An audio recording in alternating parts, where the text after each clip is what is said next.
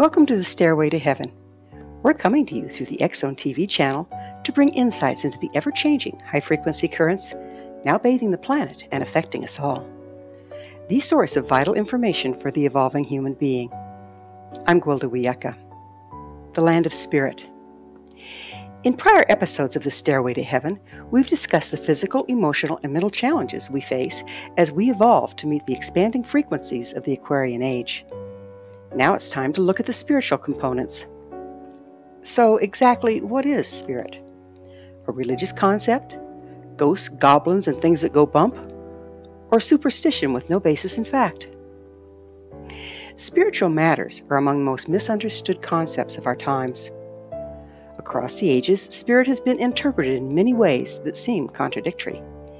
Yet every culture, as far back as there are records, have a reference to the invisible yet powerful realm known as the land of spirit.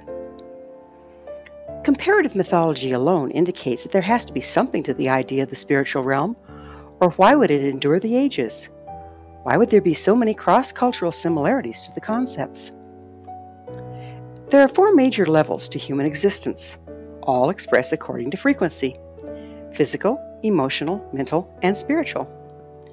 Physical is the most dense and is experienced as matter. Emotional is more obscure and is an expression rather than a manifestation. Mental can be measured through brainwaves and, like emotions, can be witnessed through our behavior.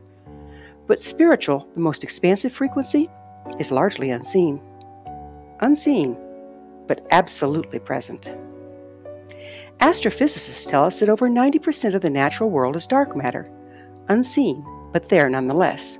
The soup of creation, the quantum level, where the push pull of manifestation takes place. This is the land of spirit. Originally, spiritual practices were actually organized sets of rituals designed to help us manage matter at the quantum level. As we pass through the area of the galaxy with less luminosity, we moved into what I call the long dark, a period of time when the ambient frequency was less expansive.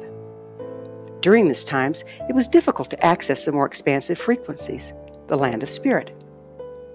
The practices and rituals originally designed to help us access and manage these invisible realms became dogmatic and mostly misunderstood.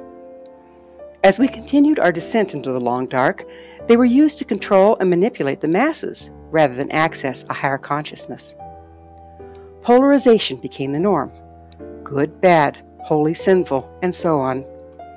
Eating of the tree, of the knowledge of good and evil, if you will, resulted in us being firmly banned from the garden of unity consciousness.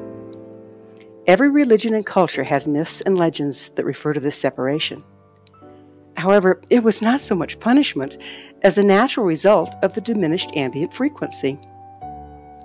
Now that process is being reversed we're being confronted with an ever expanding reality, one that's once again getting access to the land of spirit, the quantum level, where we can orchestrate the events of our lives.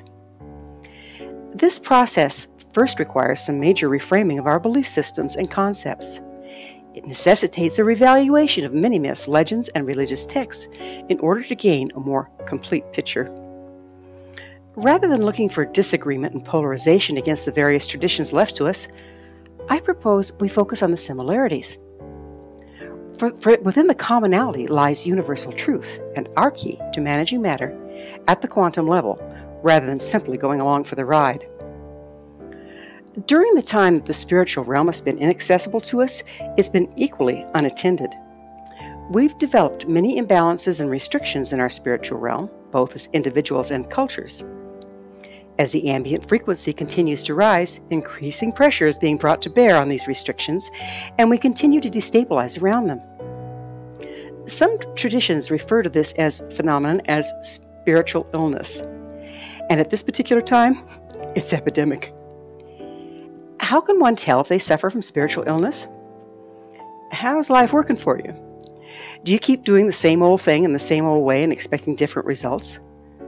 Do the same undesirable things keep cropping up in your experience? The faces change, the situations change, but the dysfunction continues, and you're the common denominator? Just as there are four levels to human existence physical, emotional, mental, and spiritual Healing has to take place on all four levels in order for us to evolve. Stay tuned for the next upcoming episodes of The Stairway to Heaven, where I'll offer various tools and techniques to promote spiritual healing.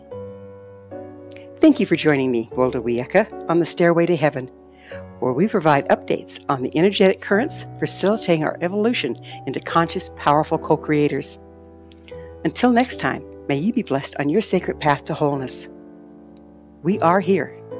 The time is now.